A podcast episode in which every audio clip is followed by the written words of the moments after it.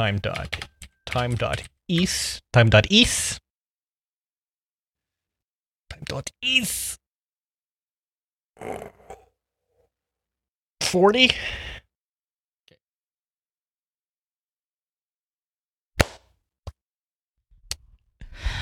Ow. I was gonna say, well, here we are once again, but that's what I said last time. I was trying to think of something different. Sorry, that clap was a ill-informed yeah. idea with my present Oh, well. situation. Mm. Uh, ow. oh, yeah.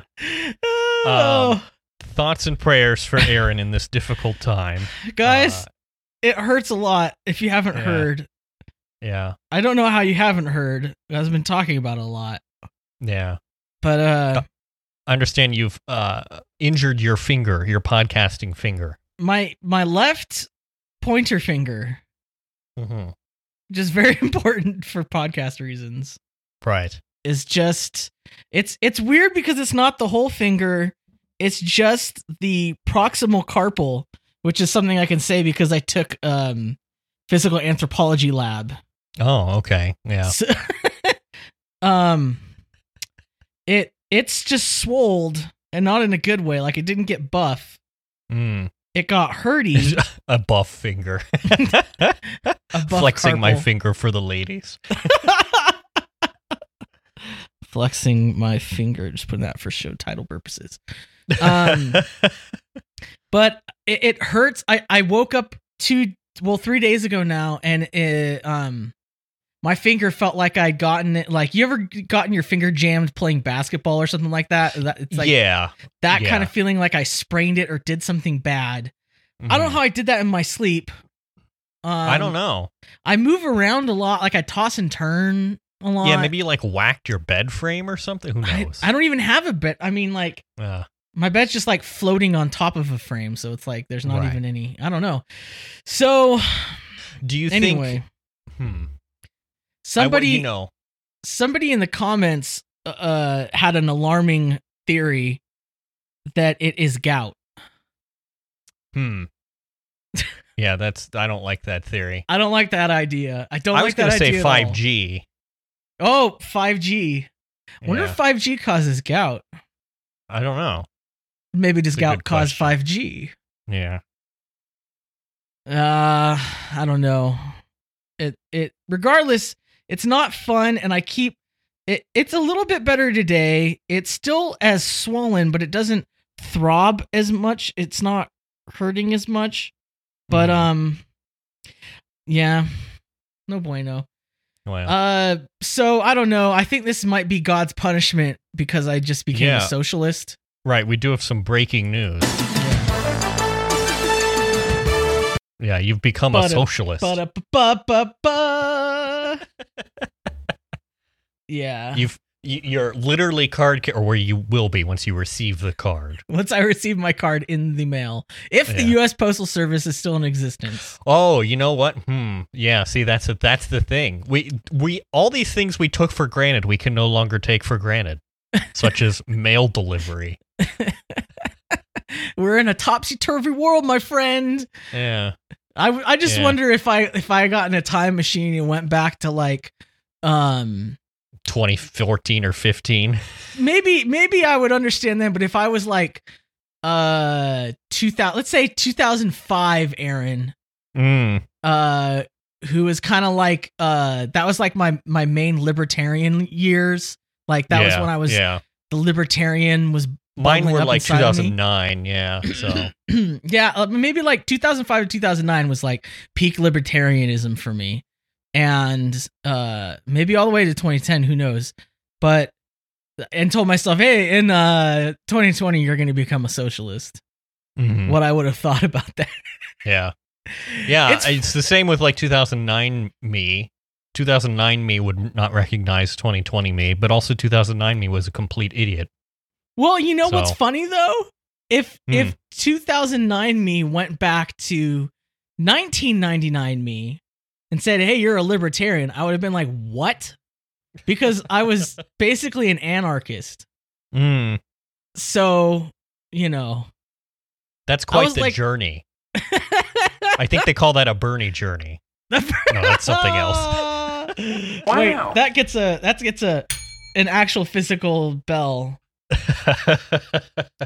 Um, the I don't know if I was an anchor. I was like a punk rocker. Everything sucks. right. Well, yeah, yeah. It's Um, hard to ascribe a particular political affiliation to that kind of thing.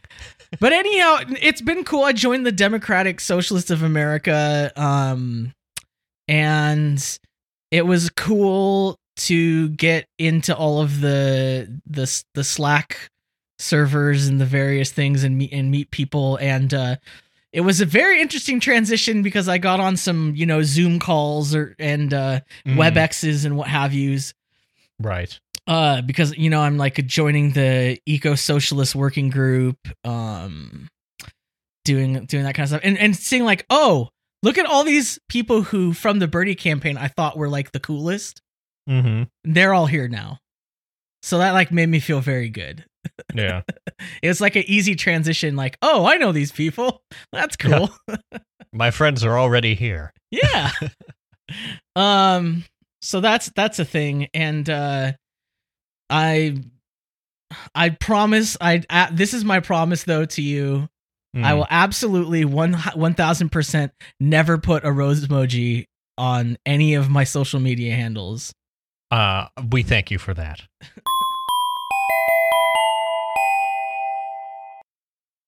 So how's your work going Well, it's going, you know. Um, it's been uh, last week was kind of terrible, to be honest, in terms of just having too much to do. Um, yeah uh, that my my last two weeks were pretty crazy they have been reluctant at my work to like delay anything, despite the circumstances, which is frustrating and doesn't make any sense. So Yeah. I don't know. Hopefully that changes. well But, probably not um, a lot of people buying cars right now No, So- certainly not. So, not really a need to rush them out the door as well because we're currently not building them either. So, what's what's the hurry is my question. Um, yeah, but anyway, um, but you know, we do need to get people back to work. It's very important that um we go back. We must resume grinding people up in the machinery of capitalism. It's very important. I saw, as I've said on this many times, when I let the dogs out in the morning, I turn on the C- CNN. So it was you who let the dogs out. Yeah, it Hmm. was me. I keep saying every time that song plays, I'm like, me, me, me, me. Right? Yeah, and we nobody, figured it out. Yeah, they never listen. Um, Hmm. they just keep asking. I maybe they're maybe they're accusing the World Health Organization when they say I don't who. know. Yeah. Maybe that's what it is. So I saw a clip of um, who, who's that that douche nozzle from Louisiana who's like a doctor, but I'm pretty sure he's like a like some sort of snake oil liniments. seller. Doctor Phil or he's Dr. like a Oz? he's in the Senate from Louisiana, and he looks like oh, a that I don't know. I try not like- to keep and remember the names of senators from Louisiana if I can avoid it. anyhow. He was like, "We got to get people back to work." It like he, he was like eh, it, you could like you could just imagine that he was sitting on top of a toilet mhm. when he was on this call because he couldn't control his bowels because he was so terrified. Like the look it's in his face. interesting. I feel like they don't really ever give an explanation for why we need to get people back to work be- because it's sort of they just assume that it's self-evident. The one thing they say is people want to work, Yeah, or they say we can't let the cure be worse than the disease.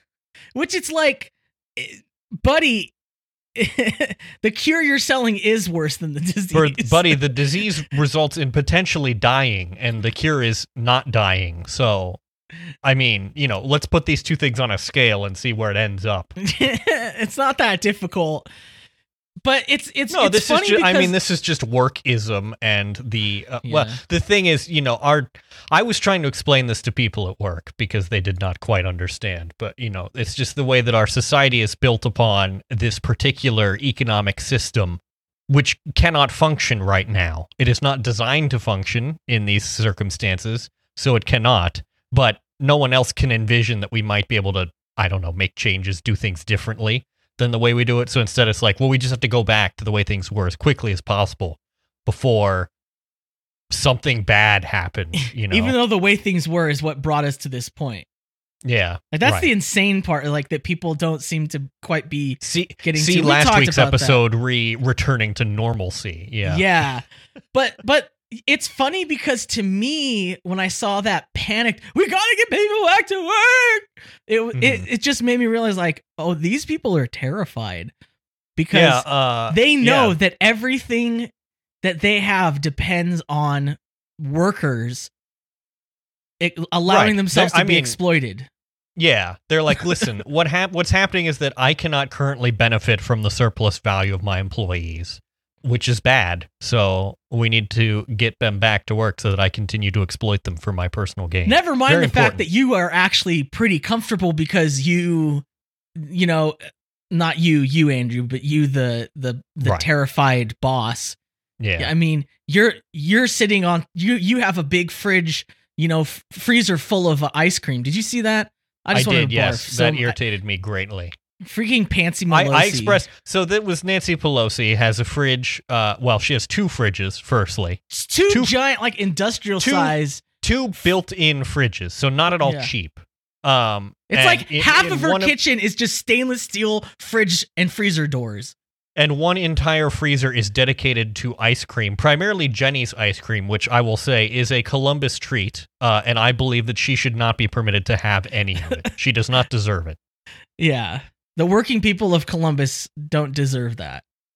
Well, right, yeah, exactly. It's They extremely upset. Yeah, Give it's that like you don't to someone who deserve. First of all, you're in California, you know, and Jeni's is an Ohio thing, and I just get annoyed by people who like encounter things from out of state and think they own them. it's like, cultural no, that's not- appropriation, is what it is. That's not yours to. Yeah, that's our d- delightful Midwestern ice cream, and you are blessed to have it. And I would like you to show some respect. One time I saw some like uh wannabe racist uh not wanted he was racist, but he was like a wannabe greaser in Oklahoma. Hmm. And he was wearing an In-N-Out shirt because you know it had like a classic car on it and it fit the vibe. And I was so Mhm. angry. And I imagine that's how you feel seeing that ice cream. Yeah, yeah. among other just like- things, but I, well, right. Yeah, I mean, I felt a range of emotions, uh, but yeah. No, but yeah, they want to get people back to work. In fact, they trotted out. They had Dr. Phil on Fox News to provide some cover for this. Um, but Dr. Phil is an idiot, so instead he said idiotic things such as uh, 360,000 people die a year from swimming pools, but we don't shut down the country for that. Yet we're doing it for this.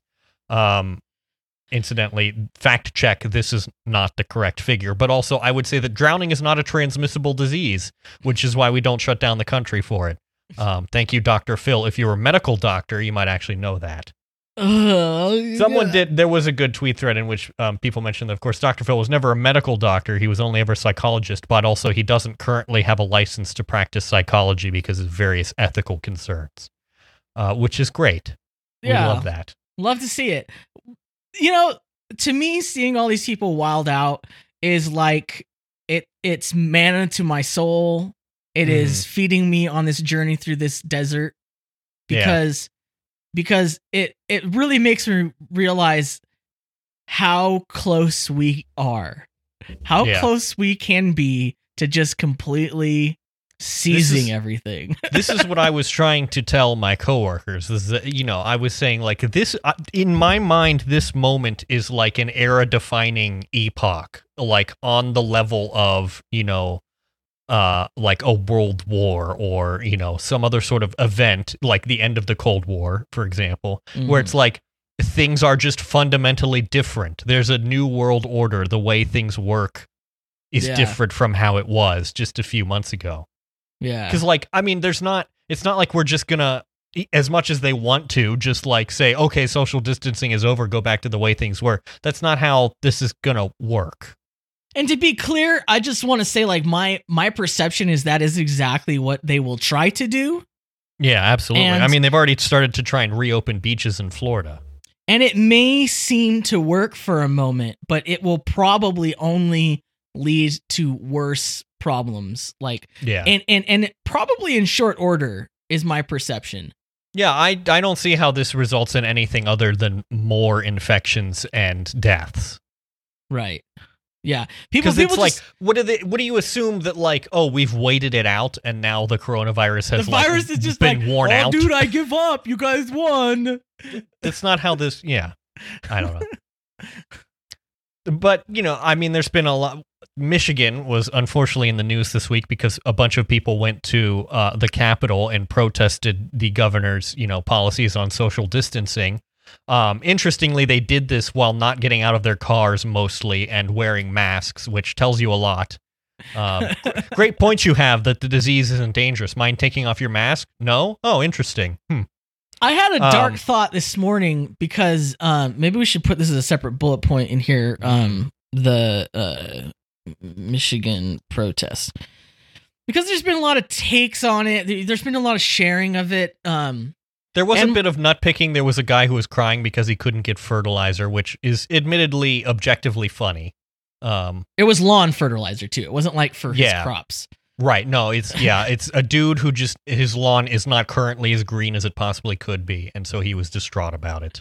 Yeah, and that could have just been a breaking point. Who knows what's going on? the The thing you have to realize is that like these things, there's like a mix of astroturfer, fake, you know, hmm dummies, and then there's there's also like genuine people who just have no other recourse but their conservative ideology. Like they they can't think of anything. And in those terms, like I had a thought last night that I was like, you know, it's actually kind of crazy that they are more willing to put their neck out and do something than people on the left who ostensibly have a greater reason to do something. Does that make sense? Like Kinda, yeah, it's ill advisable to do a protest when there's a pandemic going, but like right. But they did it anyway because they're so energized about it. yeah, and and That's what, point, I mean. That is one thing the right has for it game, is that yeah, their base is very energized for all the wrong reasons. But Right. yeah, But you know, I so mean, maybe yeah. there's a way to turn that. You know what I mean? Maybe there's a way to just redirect people. Like, yeah, you're right. It is. It is sucky that you're basically being made to sit at home and suffer while Jeff Bezos just rakes in money and the government people just go on vacation. Like, It's like, what if I told you that there, we could have spent money on agencies to uh, detect and prepare for this sort of thing ahead of time? what if I told we you we didn't. could just give you like a weekly check? Uh, Yeah. Like, we could just ship you a debit card with money on it. Like, Now, I got into this and I was told uh, that we cannot do weekly checks because giving people money would increase inflation. oh well, there you go. Yeah, Guess we can't do yeah anything. that was a that was a fun discussion I had uh, uh, with coworkers this week. Uh, yeah, I was like, like- okay, I love how these people these people like vacillate between believing in supply side and demand side, like Right, depending yeah, on what's convenient just- for them. Well, it's like it's like it's like reads an economic textbook once, and then you're like, ah, it is inflation that is the problem. It's like, Yeah. no, that's not. It's not. Like, I don't even claim to know about economics, but I know that it's not as simple as that. There's No. also the rules of economics are constantly being broken. I mean, like. You have the whole Keynes thing in 1936 where he was like, actually, the government should spend money uh, you know, to stimulate the economy. And before that, everyone was like, "Oh no, that would be bad and break things." And and then Keynes was like, "Actually, no, it it makes sense." And everyone was like, "Oh, interesting, huh? Maybe we'll do that in the future." And then it like they did it and the world didn't end and they're like, "Oh, Yeah, well, or also we used to think that you needed to have your paper money backed by something like gold until Nixon was one day just like, "LOL, not doing that anymore," and everyone was like, "Oh my god!" And then everything was fine and continued as normal. I mean, relatively, no- you know, things didn't immediately catastrophically crater or anything. So very very know. anxious." whenever people make presuppositions be like oh well if we do this then this will necessarily happen. I'm like no that's not money is fake is the thing and it, it doesn't it's all just i don't know. It's very silly. But anyway um yeah. the, yeah, so I have some tweets in here from David Roth about the um, ways that Fox News and the GOP is basically astroturfing this attempt at a movement to like reopen the economy They're and trying all to like make a new green or or, tea party. yeah, Almost well, said sort green of, tea yeah, party. yeah.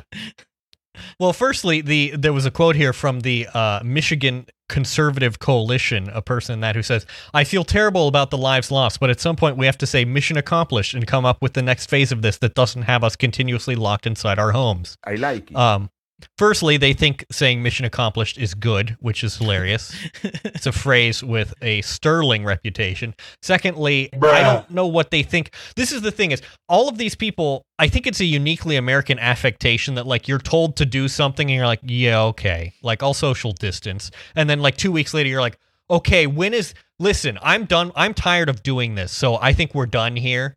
Um you know, like I don't see a reason to continue doing it. I don't see that anything's changed, and I haven't gotten the virus yet, so it must be fine. Um, let's wrap this up.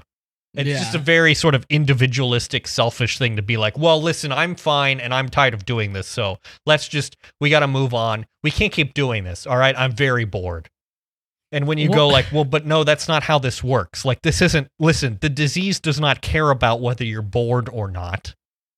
Yeah. And it was like, well, but I don't. No, nah, it's fine. It's fine. I'm probably not going to get it, and I don't care about people who do get it. That doesn't matter to me. If if other people get it and die, that seems like that's their own problem and their own fault.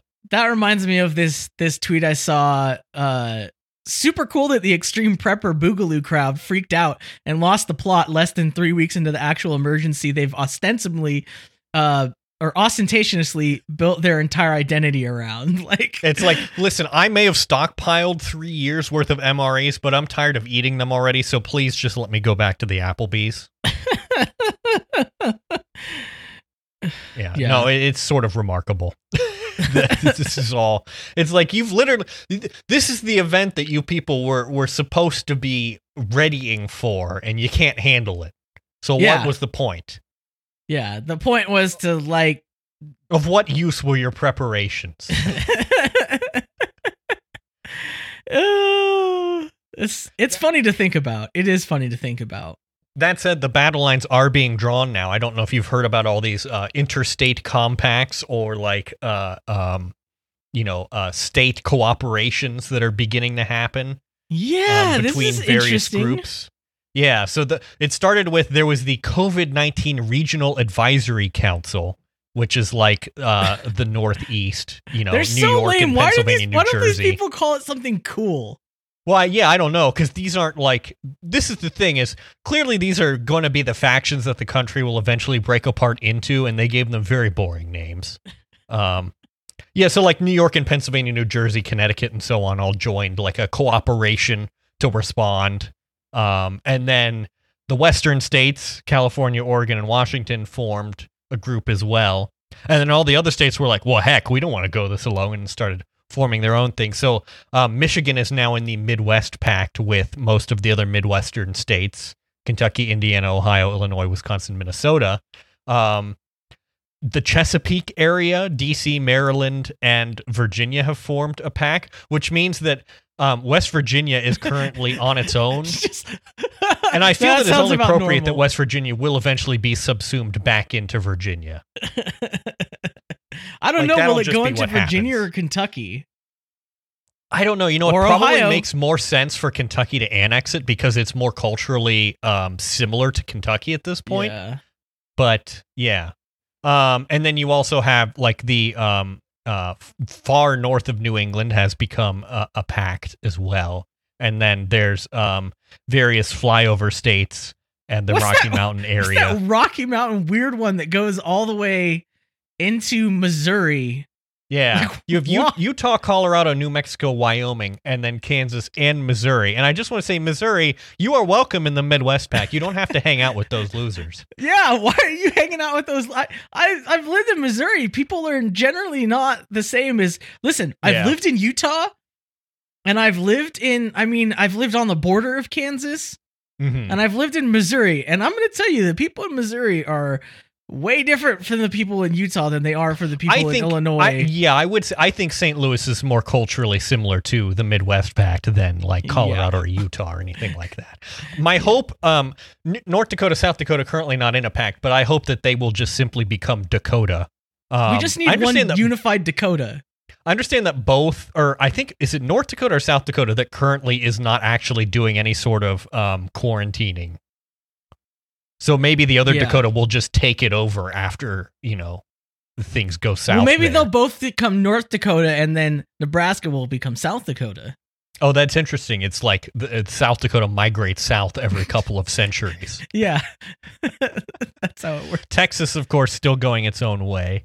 Um, and also trying to relax restrictions already, which, like, good job, guys. But Yeah, then their great. lieutenant governor was the guy who was going on Fox saying, like, I mean, I'd die if it means that my uh, grandchildren have an economy. And it's like, cool, cool, dude. I don't know. what What do you expect from Texas? It's a state run by uh, the dumbest people. I mean, generally. I feel well, apart like- from Florida, which is also run by the dumbest people. Texas is like the Florida of the Midwest. Yeah, that's true. Um, I, I, yeah, I, ca- I mean, look, I can't really say anything because the California Texas beef is well known.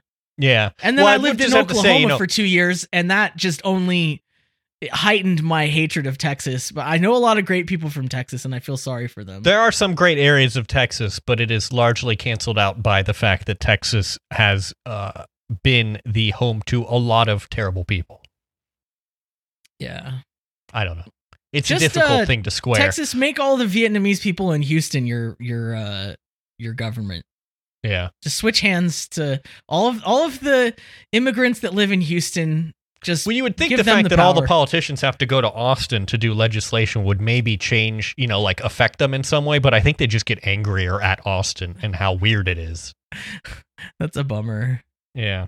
I, I would just say, you know, if you're in a state that's not in one of these pacts, I would actually be slightly concerned because I feel like if you're in a state that is in one of these pacts, that means that they're actually uh, doing something. You know, Yeah, like maybe you they're got taking flee some to a, sort of preparations. This is gonna be like the the in between lands. You know. Yeah. I don't. I mean, know. this is like this is like 1984. It's like you know, airstrip one in Eurasia and Eastasia. things are getting weird, man. Uh, But a good thing, a good thing that's coming out of this is like, uh, with everyone having to be at home, there's just been like tons of live video stuff going on all the time now. yeah, not us because we know that you don't want to see that, but Yeah, I don't know. Well, things. maybe I was thinking we could do some Instagram live thing where uh Hmm. s- sometime I don't know. I don't think you know really want to see my face. Uh but I Mhm. could show you my finger if it gets I don't know what we'd talk about. Well, what do we talk about anyway? oh, Um, jeez. Yeah. We we could do it like before we record Hmm. and just people could see behind the scenes of uh see the process. how many times each of us have to go to the bathroom before we start the show. yeah, troubleshooting Um, technical problems and yeah, you can hear our great. voices robot and trying to figure out what's going on. yeah. It'd be real fun for people. Mhm. Um, but I don't know. I just wanted to point people like uh places like Jacobin on their YouTube have been doing like tons of video. Uh I've been so- watching uh, Matt Christman's uh, Instagram video Oh, rants man. in the evenings. They're they're extremely spicy, but they're enjoyable. yeah. Have you did you see the did you see the I gotta find this. Um he like basically like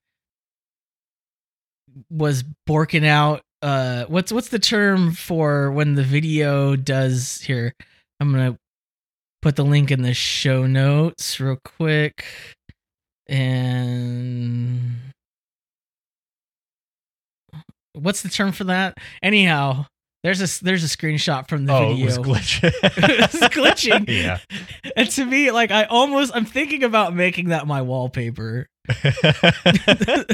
that's like the new version of being That's- jokerfied glitchified glitchify. Yeah. um i feel like because that that represents that face i mean i'm sorry to talk about a visual thing on a podcast but basically the glitch is ha- he's smiling he's Mhm. grinning up close to the camera but the glitch is all basically located around his mouth as if it were Right. joker makeup made of glitch Yeah. and It's That's that expresses how I feel a lot of the time now, where I'm like, "This is insane. I'm yeah, broken." I mean, yeah, I, yeah, we have sort of passed. I mean, we're this is a little bit off topic, but I feel like we've passed through the looking glass in a lot of things where, uh, I don't know, I cannot. It's like the uh, the um, Barenaked Ladies song. You know, I'm the kind of guy who laughs at a funeral. It's just like I'm just so I everything is so broken now that my only response is to just laugh at at the ridiculous and you know uh horrifying things that are Well, happening on a daily basis. So I'm gonna move something in our show notes up to that because it uh, Hmm. from later because this has to do with it. This is my question. Like, Well, how this are is peop- I can add a thing here, but Oh. Yes. Like, how are people still able to be shocked at Trump? I Yeah. don't understand. Like, it's I a still good have. question. I love you all. I love all of my followers and fans and listeners and friends with an undying adoration, full of affection and kindness. But people send me things like that are from like the news.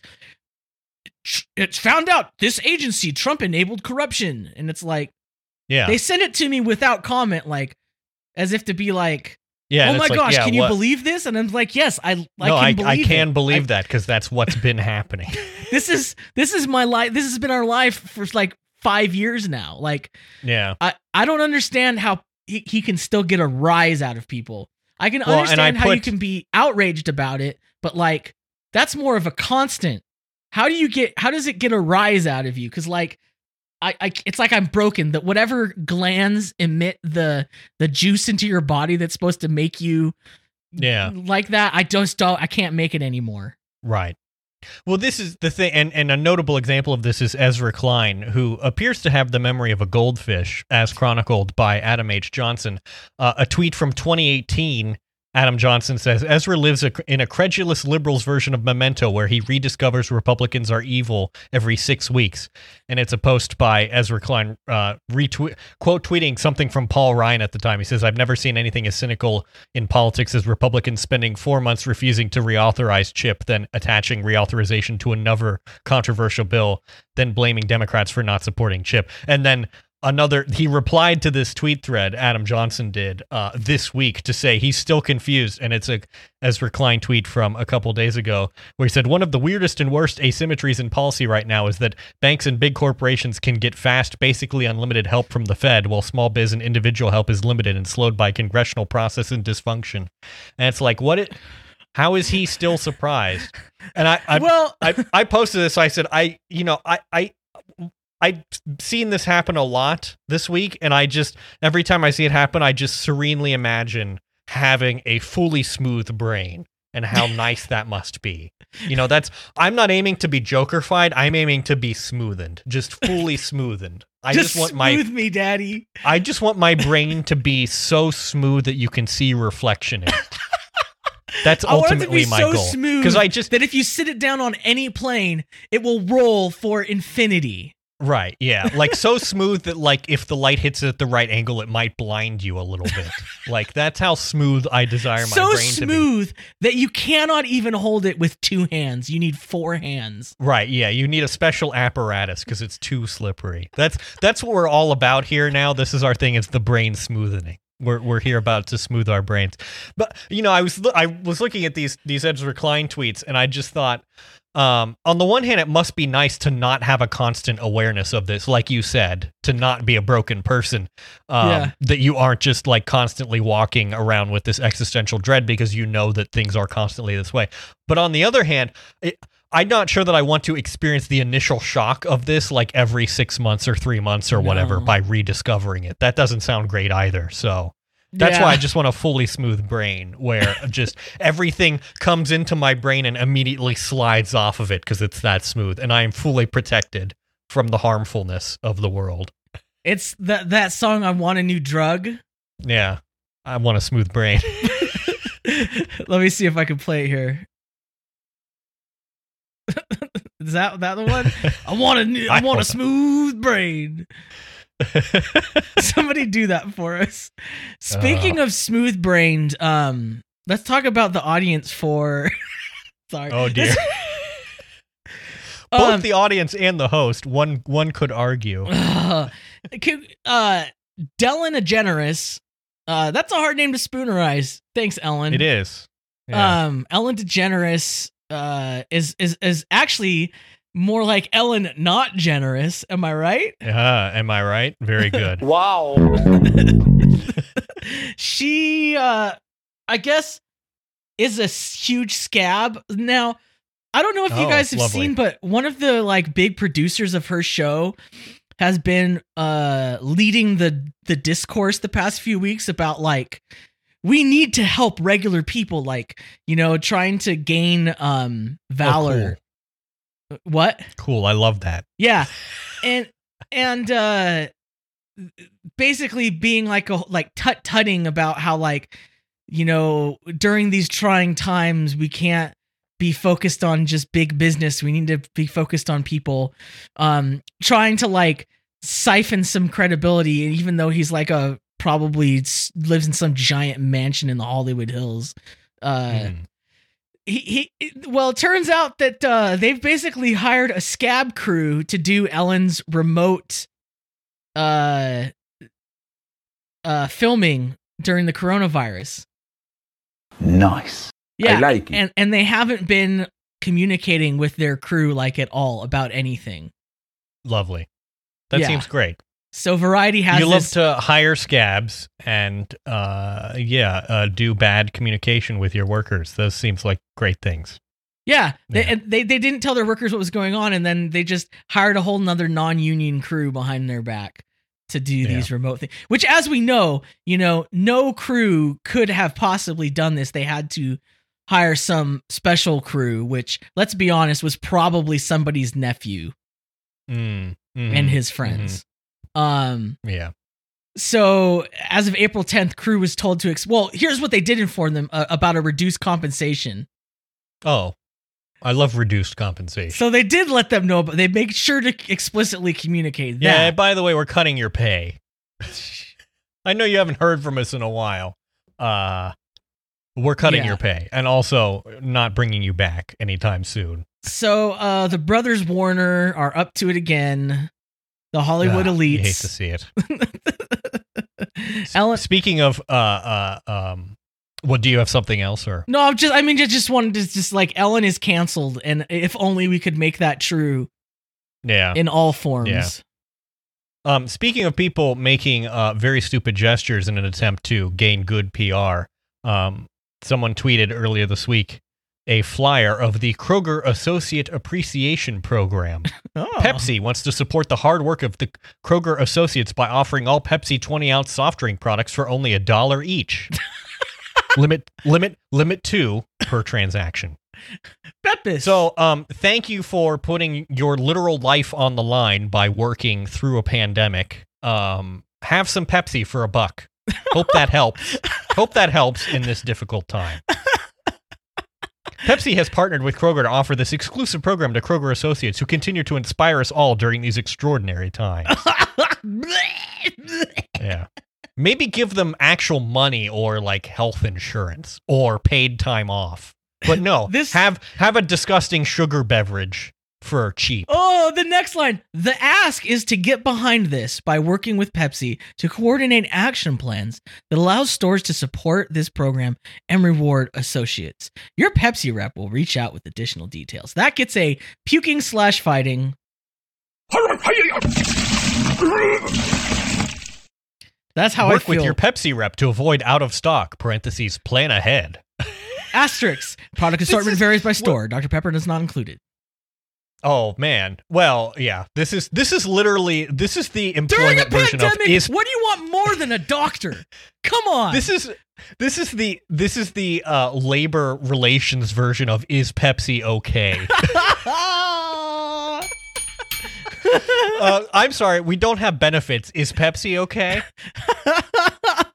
what is this I hope- world? Thank you very much for probably contracting and unintentionally carrying COVID 19, possibly incubating it and eventually uh, properly displaying symptoms. Uh, here's a Pepsi Zero.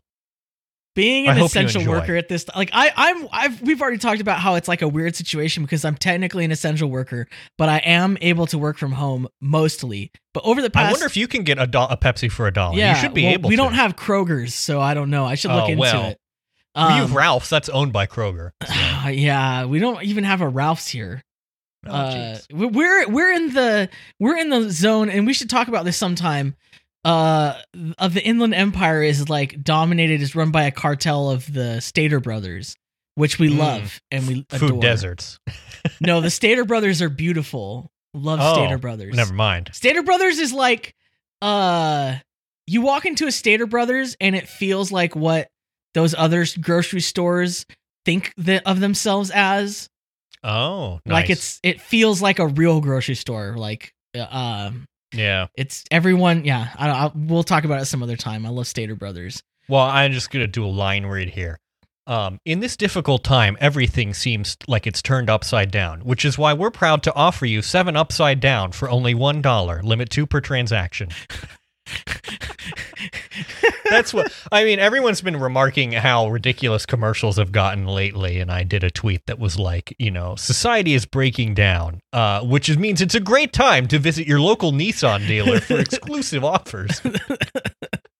It is really Uh. really dumb. It's really dumb. Love to see it. in in between everyone trying to like moralize and commiserate with their advertisements, they're also like, you know, like uh they're they're doing the thing where they don't really advertise a product, but they're like, we're proud to support our healthcare workers by donating a single pallet of N95 respirators to a local hospital. And it's like, yeah, uh, great. Maybe just shut up. like I said, I'm like in the like I'm in the essential workers, but I'm not. But last the last couple weeks, I did have to go in to work because we had to basically we had to deploy Chromebooks to our students. I understand you had a sort of we call at, at at my school we called them CALs, computers on wheels, which is like a cart with Yeah. a bunch of laptops in it, and it's all wired up with the chargers and whatnot. and the chargers are wired in such a way that we thought we were being clever.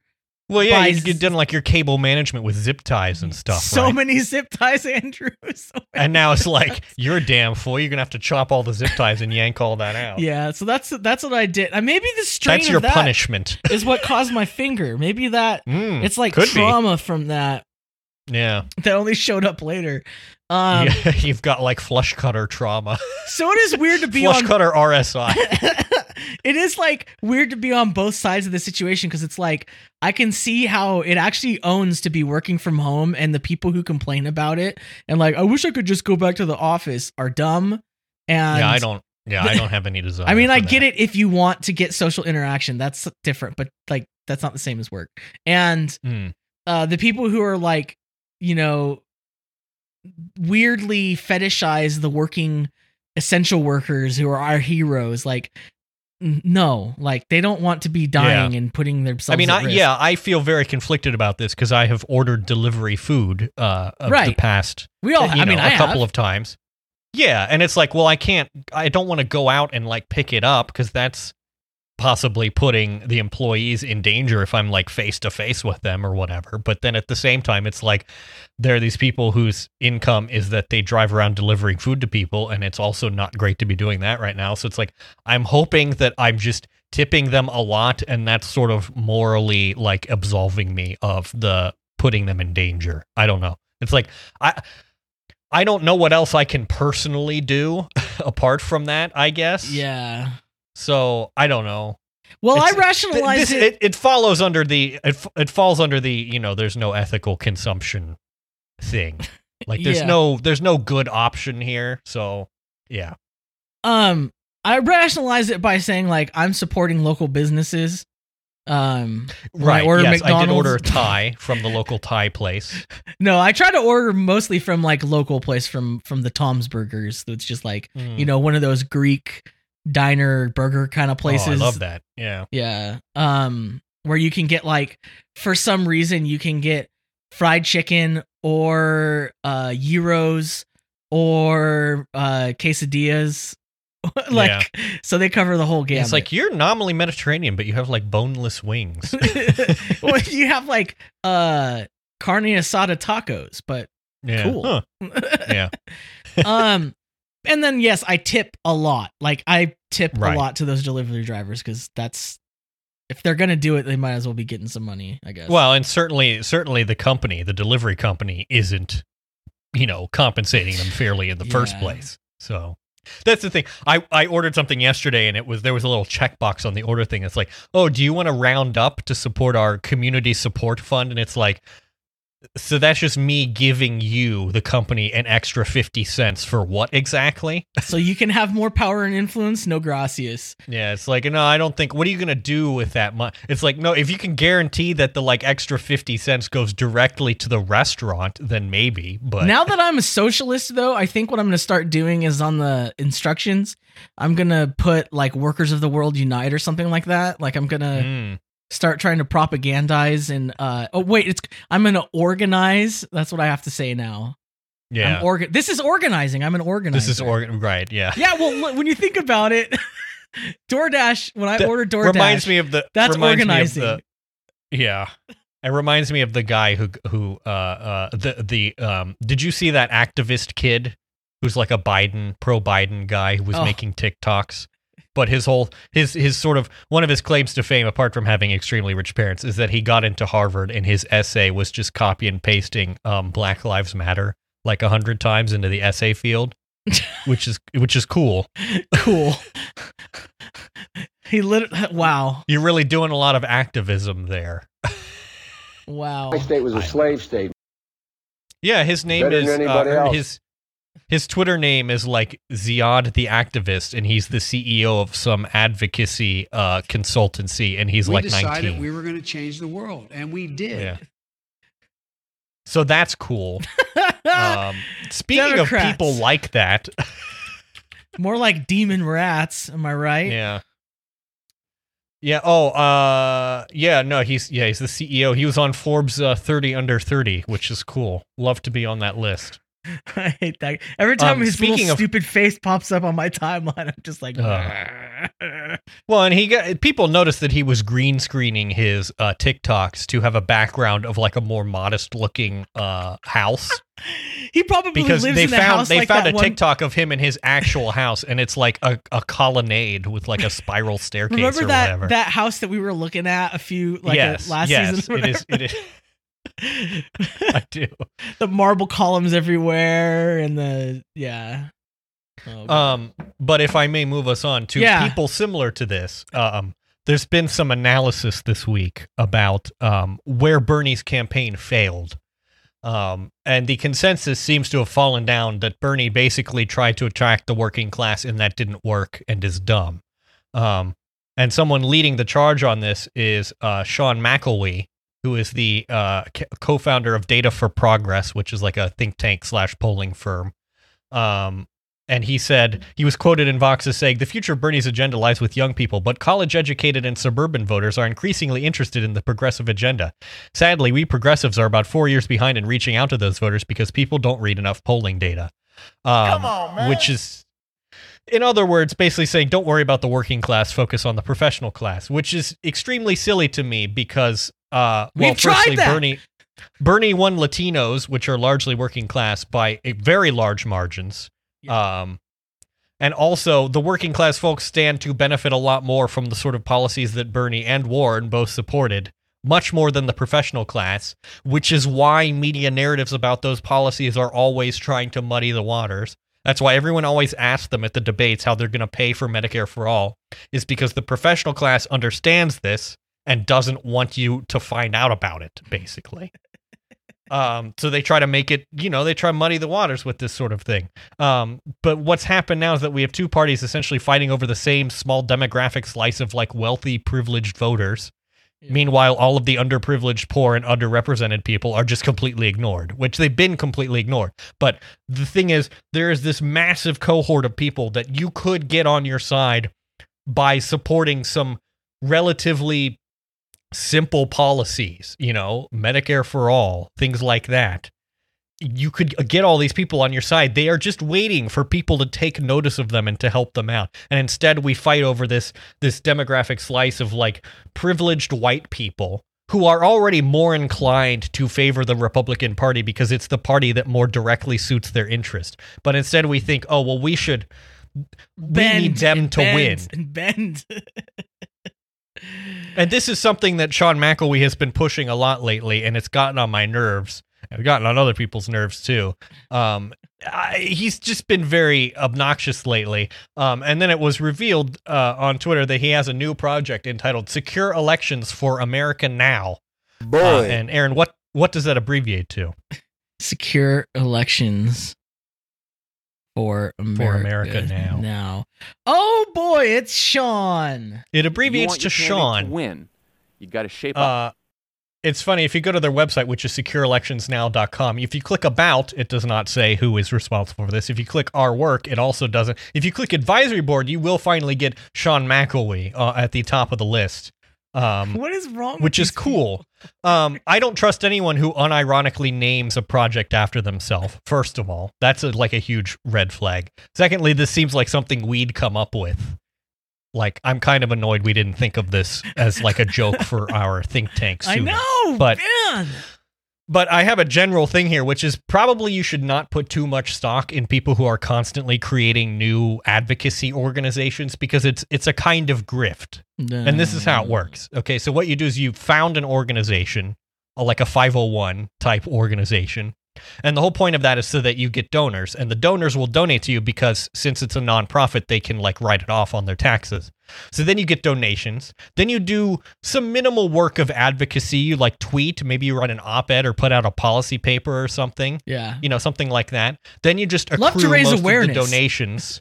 yeah, you raise awareness. You do some astroturfing, basically. Then you accrue most of the actual donations from your donors to yourselves, and then you just move on and found an, an org that's about the new next pressing issue. And that's how you raise your profile and you make a lot of money. That's how this sort of this um, it's like a treadmill of of these you know a- advocacy organization. The right wing has been doing this for a long time. That's why there seem to be so many think tanks and issues organizations on on the right wing. Uh, but we're starting to figure out figure it out too. Um, but It's this just- is the thing. You It's know, really is- is- gross. yeah. Um, but you know, and, and the whole thing. Uh, the other thing too is that Sean McElwee uh, was also saying, you know, arguing uh, as a part of this that basically Bernie should have campaigned more like Elizabeth Warren, which I think is sort of silly on the face of because it. Um, guess who did better than Elizabeth Warren? Yeah, I mean, Guess- it's like I don't, I don't want. To, I know we have Warren people. I, it, you just have to admit that Bernie did better than Warren in a lot of ways. Uh, I mean, she came what third in her own state. It's not. I, I'm not trying to beat a dead horse here, but like clearly that was not a winning strategy. Right. This is the thing: is the professional class is already well served by the Republicans, and we're not going to win by trying to capture their votes, and Here's we don't thi- need their he- votes to win. Here's the thing that I don't pe- think people understand. The professional working class, this group, Mhm. the professional managerial class, as they like to call them, right? That that the, the, this is the segment that people like Sean are saying we need to focus on. right. They toy with the Democrats in order to try to get things, but they are They perfectly concessions. 100% fine with the Democrats losing to the Republicans. So that for them, they, play have sides a floor of the Republicans, which they are Right. fine with. So you you're not they're not winnable because they don't care about you losing that. Like it, there's nothing to get. Right. Does that make They don't. I'm the stakes are not high for them. They Right, don't care exactly. that much.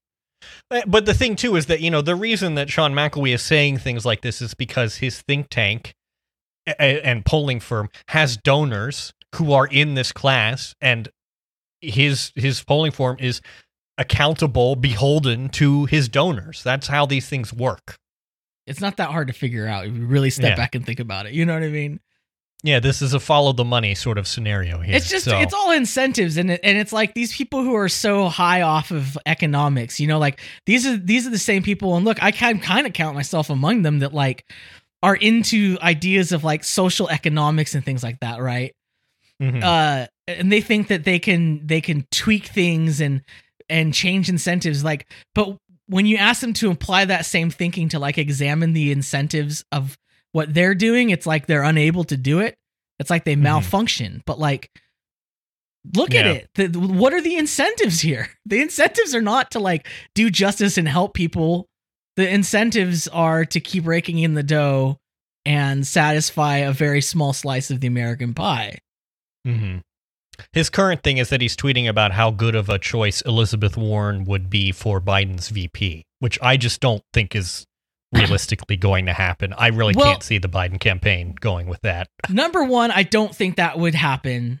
Number two, if that were to happen, they would do everything to make sure that she was completely firewalled They would use her as cover influence. Yeah. for for you know they would have her as VP, but then they would bring in like the worst possible people to be like Treasury and you know whatever else, and they would be like, well, but we have Liz Warren, so it's fine. Right. And then but didn't he say his nomin his his VP would be a woman of color? I don't know if he said I- a woman of color, just a woman. Oh, I thought he said a woman of color. Well, I mean, I guess, you Hmm. know. Yeah. it's uh, yeah, I that's that'll be interesting to see, but like I it's hard for me to care about any of that. But the the Yeah. thing is like if this I is don't- what's going on, if this is the discourse, like Well, and this is, I don't know, this is the thing in particular about Sean McElwee that I have to say is that there's just something about him that I find somewhat difficult to articulate, but he. He's a kind of a striver in the like political sense. Like he's just been climbing the ladder of notoriety um, in various ways that that set off alarm bells in well, and that head. stuff is just so alien from the everyday lives that like normal ordinary people live like you and me Yeah. because Well, this is the this is the Sean McElwee is younger than me by one year, and he's being quoted in Vox, and you have to ask yourself, what do you have to do to become that notable? That you're like being quoted as an authoritative person in relatively short order, you know? Yeah. like uh, connections have been made, is what I'm being saying, or what I'm saying. There's just Anyway. interesting to see a lot of the the right rightifying uh the right word lunge that the Democratic Party has taken. Yeah, which Um, speaking of, yeah, uh, I mean- yeah, we're we're we're doing this now. Apparently, this is this is the thing we're doing. Um, there was a tweet from Axios. It's always good when you reveal your hand before you actually play it, which is, I guess, what the Democrats did here Very good um, message to Axios. Um, it said, in the coming weeks and months, Democrats plan to argue Trump, quote, rolled over for China as the coronavirus crisis worsened because, quote, he sought a deal to begin undoing the damage caused by his trade policies, per a new memo reviewed by Axios. Firstly, you don't publish these things because that's like publishing your war plans. Well, as of this morning, I've actually seen this ad. Have you? Yeah, Jeez. yeah. So Great. it's it's That's live. Yeah, love it. Um, and then also there was a Dem super PAC, um, which said Donald Trump said critical medical medical supplies to China as Americans continue to suffer. He needs to follow his supposed motto of America first. Um, we're making sure that voters generation- across Sorry. Michigan, Pennsylvania, Wisconsin know full well not only how badly Trump botched this crisis, but also how badly he bent the knee to China in the midst of it as well. Um, so apparently, we're just doing right wing talking points to Trump, and I this is not Uh, going to work. No. This His just voters don't care if he's being a hypocrite or not. they don't real. How come they don't realize? Either they don't doesn't- realize that, or they do and they don't care. I don't Either know. one I of don't these know. choices just boggles They- my mind. They think they look at this stuff and they think that this is a gotcha. They're like, "Oh, he said one thing and did another," but his voters literally don't care. It doesn't matter to his voters that he whether or not he like actually rolled over to China or not. What matters is that he says that Xi Jinping is a pee pee poo poo diaper man. I think That's what what is- matters to them. to me. I'm sorry, but this is like a huge example of the Daily Showification of This the is a it's just a brain. giant own goal, and we're gonna lose if this is seriously the strategy. If you're gonna try to outflank them on the right, The fact that the lessons they've learned from like the past two elections, or I don't know, even three or four elections, is like, oh, we need to uh, continue to slide to the right and attack Republicans from the right, is and attack them dumb. on decency and hypocrisy yeah, and Yeah. nativism. Come on, it's not it's not going to work because the voters don't nobody they already don't believe what we say. So if you say, "Oh, well, you see, Trump said that he doesn't like Xi Jinping, but actually he was, you know, he actually rolled over to China or whatever," they're like, "I don't believe you." One of Like, the no, good, that can't that can't be right because China says Trump says that he doesn't like China, so why would he do that? And good it's like, ex- well, but a good exercise is for people to imagine telling one of these talking points or these headlines that you see to an actual blue collar worker like yeah. to someone at McDonald's or to if a you have to well actually it, it's not going to play. like if you go to them and you're like can you believe this you're gonna be like I don't care like That's why this is this is what saying well actually Trump isn't America first because blah blah blah all these things isn't going to work, but Trump saying Joe Biden wants to cut social security will actually work. yeah I don't know how they they're so much better at the, like Well, firstly, it's because of nominating a candidate who has uh, serious flaws uh, that can be exploited. Um, Yeah. That's Yeah. probably thing number one not to do. But but it's I don't just, know. Politics not- is weird. It's so weird. It's gonna be just incredible, and I hate to see it. I truly hate to see it. Again, with the yeah. I'm j- this I smooth brain. That's all I'm aiming for. Just give me the smoothest of the smooth brains. Just like I want it to feel like Andrew. I'm, taking a I'm not happy or proud to admit this, but in former times I have used Nair products to right. literally melt the hair off my body.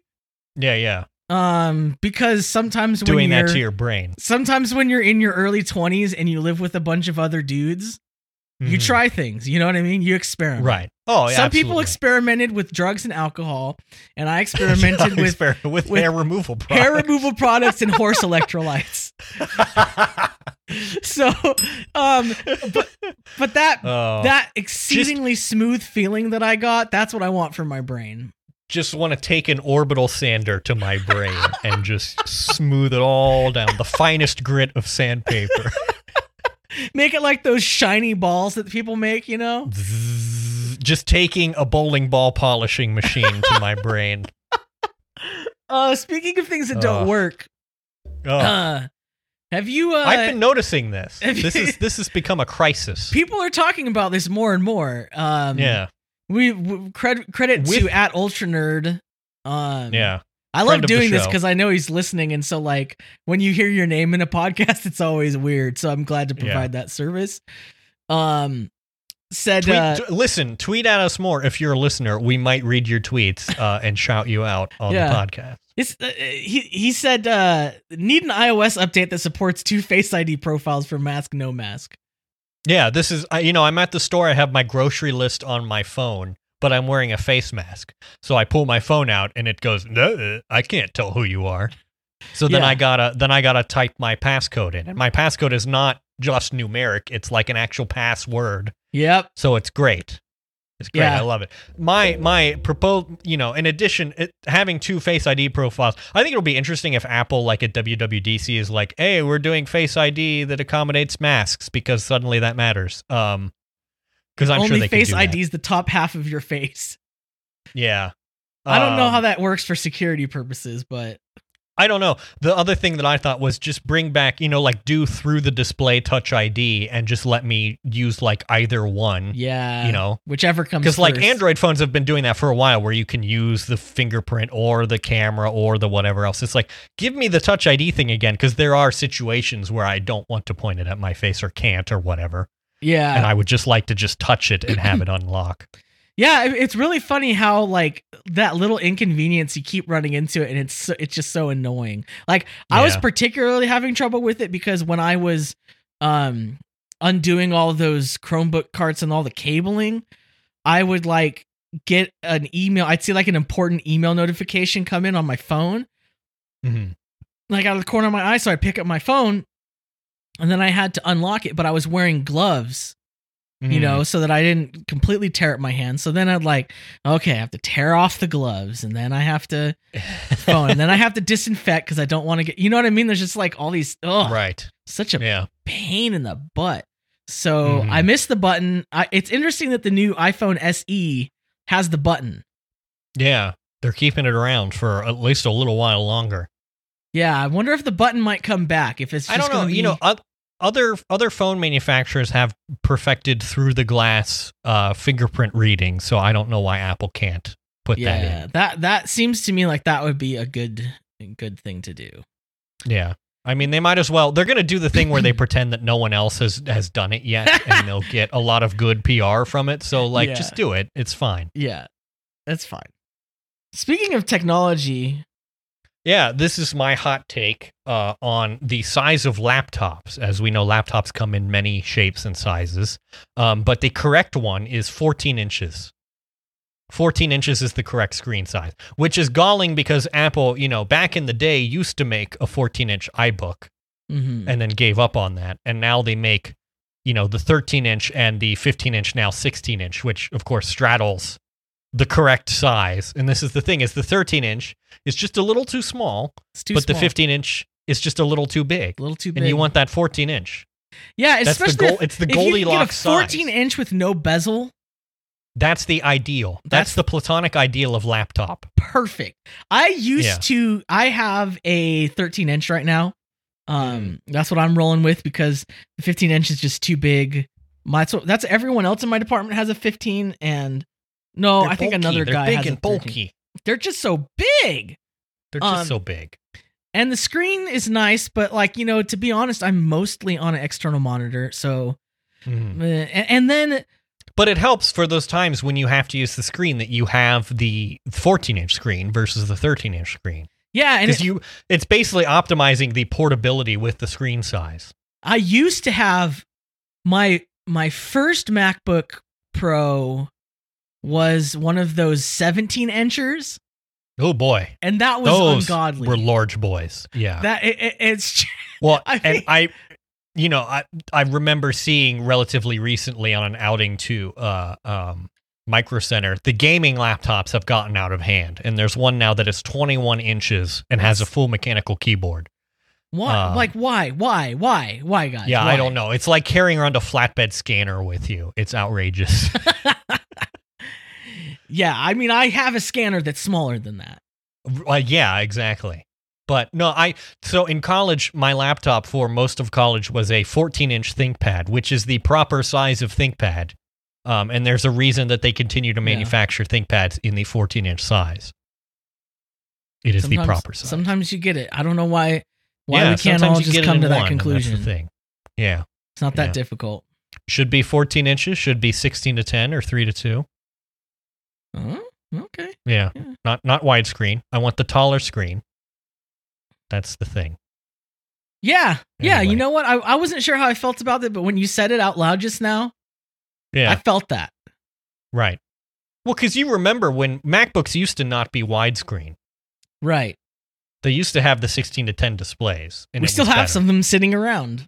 Yeah, yeah. And I like And to look at them The thing is, we're moving back to that now, and actually, the people who've been leading the charge on that is weirdly Microsoft, whose like laptops and devices have all been like three to two ratio Mhm. because they figured it out. They did the research. I don't know. For whatever reason, we went to 16 by 9 because it's like, oh, you can watch, uh, you know, like widescreen HD stuff on Letterboxd. And it's like, but I don't. do- letterboxing is okay, guys. well, and it's like, I don't watch that many videos like that full screen on my laptop. Uh, you know, I would rather have the extra vertical space for like internet. Yeah, yeah. Well, and I'll deal know, with the letterboxing. It's fine. I don't want to. I don't want to actually letterbox my device. Yeah. Letterbox the Right. screen. Letterbox the video is fine. Don't letterbox the device. Yeah, Yeah. exactly. So anyway, that's the that's my take, and uh, I will not be taking questions. I have no idea what I'm doing. I was not prepared for this. I'm trying and I'm learning. Thank you for your patience. There's so many mistakes I have already made, but I'm working to be better day by day. And I think I'm gonna make it, but for now I'll say I have no idea what I'm doing. I have no idea what I'm doing.